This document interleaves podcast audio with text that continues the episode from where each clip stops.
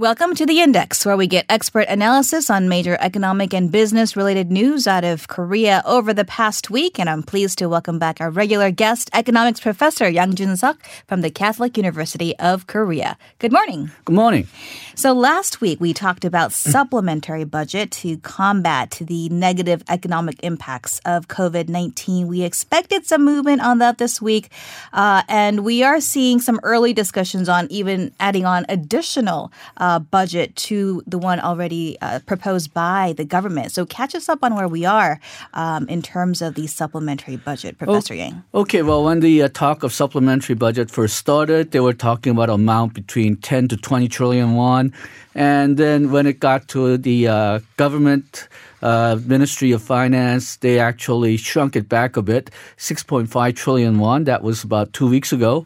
And then at the beginning of last week, uh, they said, let's do 11.7 trillion won. Now they seems it seems to be changing again. The ruling party wants to add an additional 6 trillion won to the uh, supplementary budget bill. So right now we're talking about 17 trillion won.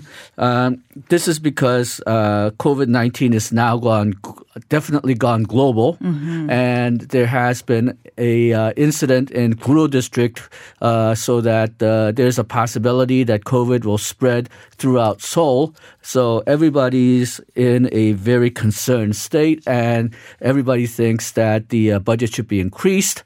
But because of this uh, additional funding, now the uh, supplementary budget bill is still under discussion in the National Assembly. So uh, the uh, bad point about the additional fund is that it might actually take longer to go through the pipeline. Okay, so then uh, what are the additional spending that those uh, in support of this bigger supplementary budget are demanding? Okay, well, the uh, term that's coming up a lot is uh, disaster basic income. Mm-hmm. Uh, governor of uh, Gyeongsangnam-do province has suggested that uh, basic income of 1 million won should be given to everybody in Korea uh, to increase consumption, increase spending, and make up for lost income uh, because of the COVID virus. Uh, now, this if uh, the uh, basic income of 1 million won is given to everybody. Uh, the uh, budget for the supplementary uh, budget uh, would run through 50 trillion won.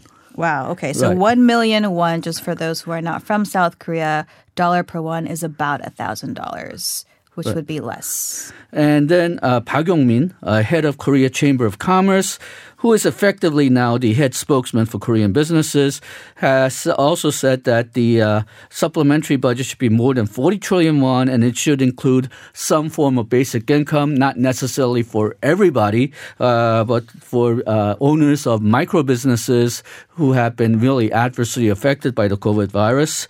Um, and then the uh, business groups for micro businesses and uh, small and medium sized enterprises, they've asked for a basic uh, income of somewhere between 1.5 to 2 million won for micro business owners and uh, people who work in micro businesses. Their uh, suggestion would run a bill about 12 trillion won. Uh, so uh, we're uh, everybody's getting behind the idea mm. of at least giving some or all people uh, basic income, basically a cash payment. Mm. Okay. Well, we have heard a lot about cash payments, um, and they are calling this disaster basic income. So, what does that mean? Okay, well, basic income was a campaign promised by President Moon and the uh, Democratic Minjudang Party during their presidential election. And it comes off the idea of basic minimum income, which caught global attention about two or three years ago. The idea of basic minimum income is that everyone in the country should be getting at least a certain amount of money. Mm-hmm. Now, recently, well, relatively recently, it's about five years ago, uh, they started an experiment in Finland mm-hmm. uh, where they're uh, trying out this basic income, income. and uh, the re- the reason actually is not necessarily because they want to reduce poverty. Uh, the reason was that they thought that they were spending too much administrative cost mm. on their welfare policy. So if they just gave everybody a certain minimum income, then uh, it would reduce administrative costs, and that would actually reduce their welfare budget. Okay. Uh, and they tried this idea. It actually turned out that it didn't work as well as they thought mm. uh, it would. So that experiment uh, didn't go as well. But a lot of other countries became very interested in the idea that at least some amount of money would be guaranteed for everybody. Mm-hmm. And in a lot of countries, in Korea, a lot of young people thought that that was a good idea because a lot of young people have a hard time getting jobs when they're just starting out. And they thought that if they had a minimum income, then they could spend spend a longer time uh, searching for ideal jobs rather than just taking whatever jobs which come up the quickest because, well, they need uh, income to live. Right. Uh, and President Moon, during his uh, election, uh, sort of caught on to that idea and uh, he promised that he would institute some form of basic income. But in his version, uh, it would be a combination of minimum wages, uh, work improvement in working conditions, uh, and increase in benefits, which would turn out to have minimum income. And that's part of the reason why he's been so insistent on uh, raising the minimum wage and having a 52 hour workweek rule. Now, conservatives, on the other hand, think that uh, this type of minimum income would blow up the budget. So they've always been against it. And now uh, the people who are ba- uh, raising the idea of disaster basic income, especially on the uh, Democratic Party side, seems to be using this term to try to get people more familiarized with the idea of a basic income. Mm, okay. Well, so do you think this basic disaster income will work at this juncture? Well, I think it uh, depends on how it's designed. Now, the uh, the first proposal where everybody gets a million won, I do not think that would work because uh, the idea of uh, trying to give everybody some income so that uh, they could get beyond the COVID 19 virus, the idea is that you want to keep up consumption mm-hmm. and you want to maintain people's income. But if you are not hit, particularly hit by COVID 19, for example, you're a salaryman, uh, company worker in Seoul, then you don't really, you haven't really gotten that big a hit from the COVID 19 virus. So if you receive a million won, you're probably going to save it. You're not going to spend it. So that proposal of giving everybody a million won will probably not work. But if you limit it to people who are actually hit, the uh, micro businesses, uh, people in Daegu, uh, then I think it has a good chance of working.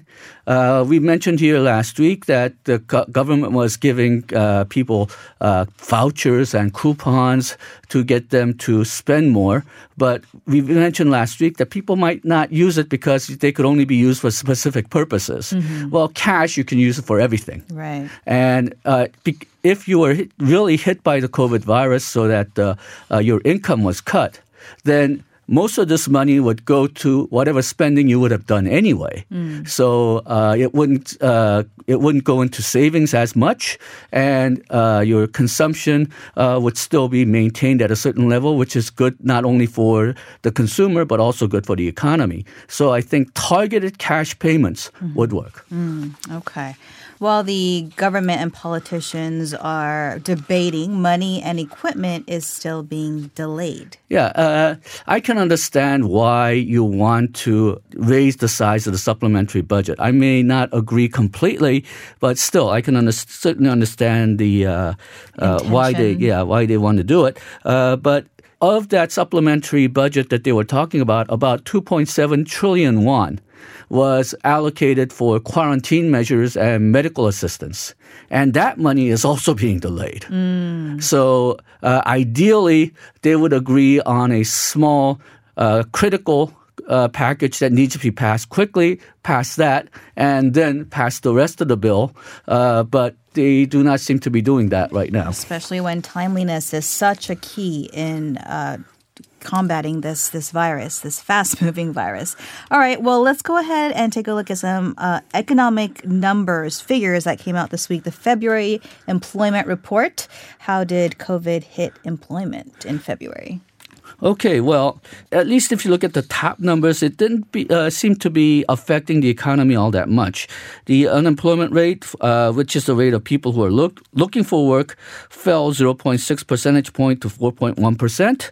Employment rate, that's the percentage of people, or working age people who have jobs, uh, rose by 0.6 percentage points to 60.0%. As usual, the uh, large job increases took place in health and social services industry, which are thought to be mostly government jobs.